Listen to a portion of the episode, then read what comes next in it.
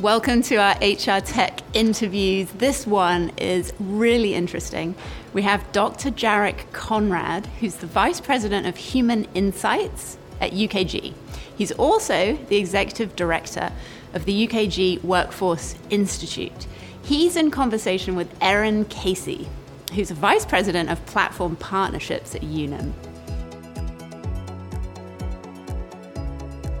Well, thank you, Dr. Jarik Conrad. It's wonderful to be here with you, and I really appreciate you taking time with us Great to here be today. here. Great to be here. I'm excited about it. Excellent. And I know you have a session coming up. I actually just finished. I, Did I? I did a session a little earlier today. Wonderful. And we had a great session. Wonderful. So I'd, I'd love to start there if we can. Yeah, so it was yeah. too much, too fast, too fake, emotional intelligence. Can you tell us Yeah. about some of the Um, key I- messages? you know, I get pretty descriptive in my titles. I, I, you, you kind of know what you're going to I, get. I think I, the key themes, but I'd love to hear more about it. but yeah, it's uh, the reality is that you know people are people are struggling. You know, people are struggling. We have. Um, I give you some of the outcomes first, and then I'll talk about some of the whys. But it, when you look across the board, uh, IQ is down, has been going down since the 70s. Emotional intelligence, which you know something I'm focused on, has been going down recently. Uh, people's chronic health conditions have been on the rise. Um, civility, you know, we, I, you know, getting on an airplane now, I'm trying to look around to see if I'm going to get into a fight with somebody on the plane. And so, you know, in all these different dimensions of our lives, you know, we're not getting better, we're getting worse. And, you know, we got to figure that out because these are our people, right? Our employees, our, our leaders in our organization, our customers. And so part of it has to be the way we live, and that's where this title comes from. We, we're inundated with too much information, more than we can do anything with. It's coming at us way too fast, like it's breakneck speed. And, and, and half of it, or maybe even more than half of it, might not even be true. Absolutely. With this proliferation of fake news, uh, we don't know what to believe. And so, you know, people are just, you know, life is is tough. And and I think that we underestimate in organizations, we underestimate the immense toll that all this is having on our people. I you know, we're, this is HR tech, and I'm a proponent of tech, but but we can't forget we can't forget the person. Absolutely. And if we don't do anything, I I said in this, I made this up, and I got to keep repeating it so I can go write it down. But uh, we we focus on making tech to make things better for people, and, I think we got to start to shift to focus tech on making people better. oh, Because excellent. if we don't get at the heart of it, you know, the root cause of what they're struggling with, we can have the best solutions in the world, and they won't be optimized. Absolutely, absolutely. And how do you think we make that? How do we make that shift? We got to get to know people. Yeah. Um, uh, I'm a big, I lead a thought leadership group at UKG, and I call it Human Insights. Wonderful. And you know, we are we're deeply involved in the people sciences. You know, psychology, neuroscience, sociology. I'm trying to figure out what makes people tick, and and you know, all that stuff applies in the workplace Yeah. as well. And so, going back to some of those concepts we learned back in college that we're like, wow, we're learning this stuff. Uh, because it's real. People really do fall for those logic traps and you know biases, and we. The more we understand that, the more we understand people. And the other thing is, we're going to have to get more sophisticated at understanding people at, a, at an individual level. We we use these proxies like generations. Yes. Gen Z does this. Yes. Gen I, if you look at my music collection, you would not say I'm a Gen Xer. You know, I'm, I'm you know I'm old school in what I listen to. So. Um, and the other thing too about these. Oh, by the way, I should have told you. You asked me a question. You got to cut me off. oh I no, keep, talking. going. Sorry. the other thing um, is that you know when we think about these boxes, we get, you know, we start to minimize people into a certain box. So women do this. right. People of color or black people do this.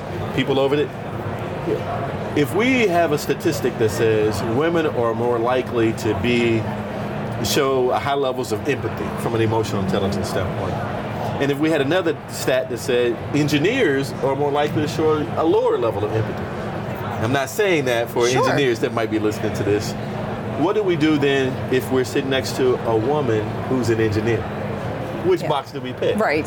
Right. So, so we got to stop with these um, uh, these generalizations, with these big groupings, and I hope tech can allow us to customize that scale. Yeah. So we can get to know people. Once we get to know them, maybe we can intervene and, and help them be better. Yeah, that makes complete sense. So it's fi- it's finding those those key points about that individual that really helps you customize to that person, not their category. Otherwise, we can't get there. We can we can make some advancements, eh, Yeah. some advancements. You know, you got five personality styles, right?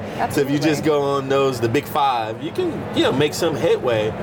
But man, if we can get down to that individual level, because my life experiences, you know, are, are going to be different, and the things that shape me are going to be very different than somebody that might look just like me. Yeah. So we we got to do we got to get more sophisticated. Absolutely, absolutely. That's wonderful. Thank you. And so the conference, what's been your favorite Yeah. part of HR Tech so far? Uh, you know, I, when we, you know, we're sitting here in this exhibit hall, and you got all these wonderful organizations, and there's um, uh, some looks like startups. You know, there's a whole startup area over there. So that's exciting. yes. Is that people are doing a lot. I mean, folks are using science to, you know, try. It's exciting, but it also comes with this big caveat. We, we still got to get back to the basics. Absolutely. You know, as I've talked about before. But but man, if we can get those basics down, and we can get into you know some of these uh, remarkable innovations that people have tapped into, you know, our potential as you know not just workers, but our potential as people uh, only grows. Yeah, absolutely. Have you visited the pitch area? I Yeah. think that that's I- I- fantastic. I, did walk by there. That's exciting. It to, To is. see, I, might try and catch and see one of these pitches. Yes, it's pretty amazing. So, um, question about just HR in general. What do you predict will be the top challenge in 2024 for HR? That's a tough question for me to answer because we work on what we call the megatrends and predictions, and we have completed our uh, megatrends and predictions for 2024, and we won't officially unveil those until our Aspire, our uh, our big conference. But but I can tell you that. Um, uh, there's a different outlook. Let's say uh, we've come out of the pandemic where everybody was like, "Let's just let's just keep it all together." And, and I think uh, over this past year, you finally have more people uh, who feel like the pandemic is behind us than not. And so I think people are starting to peek over the bow a little bit to start to, okay, now that the crisis is over with, you know, the immediate stuff is over with, what what is going to be the challenges three to Yeah. five years down the road? So there's some optimism in that we survive this, we can survive anything. So so that so the mood is shifting in that way. But but we're still dealing with the same age-old challenge. You know, like I've been in and around HR for 25 years, and we're still asking a lot of the same questions. And we, we've gotten better at these things, but we still, you know, we haven't fully uh, fully arrived yet.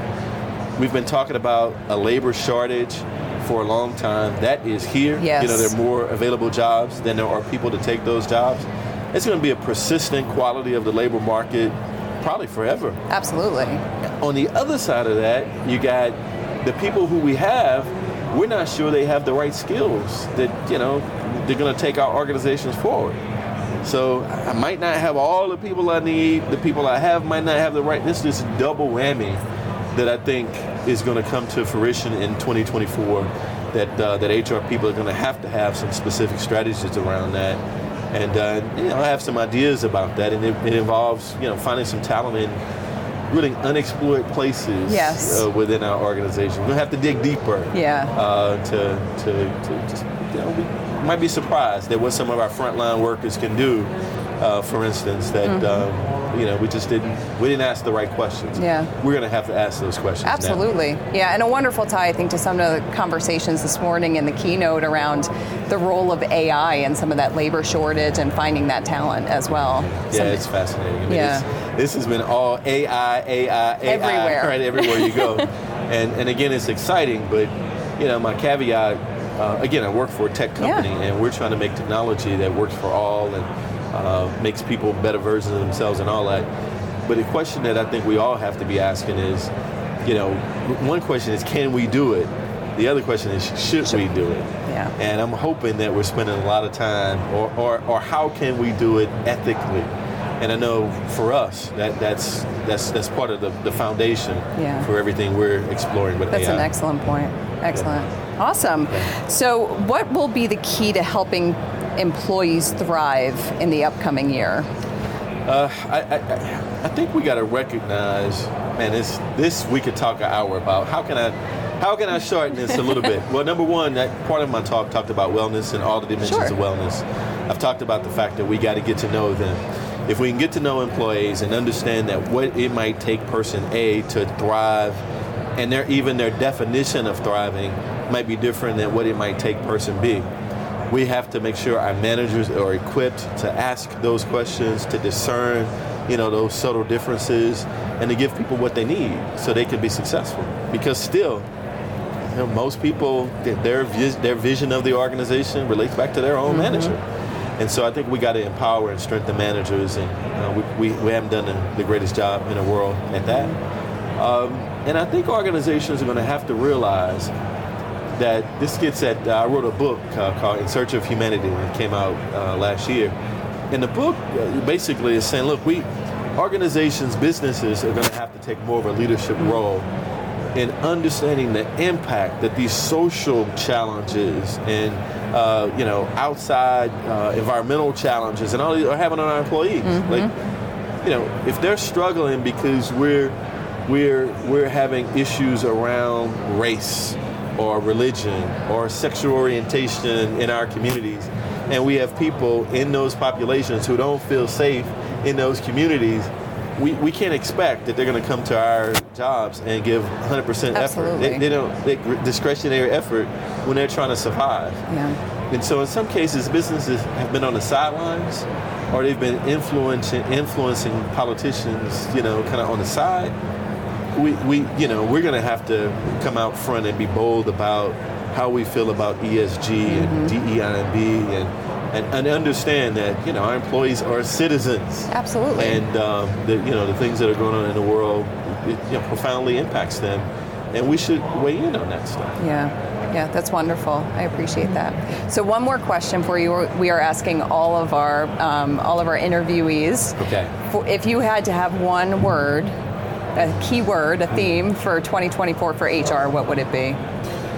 Optimism. Optim- I love that. optimism. That's wonderful. Yeah, we've we've been through. I mean, I, I don't practice HR on a day to day basis anymore.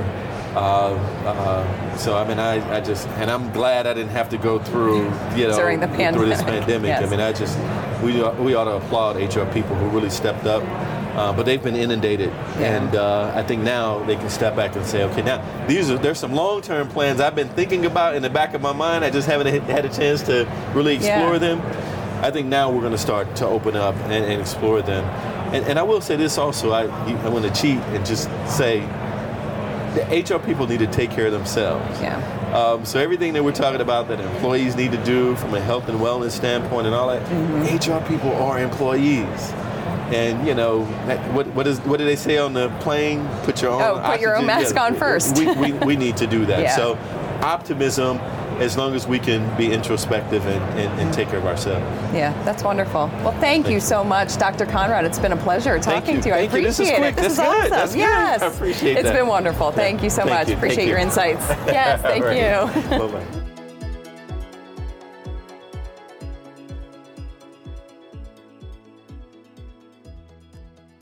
Unum is a registered trademark and marketing brand of Unum Group and its insuring subsidiaries.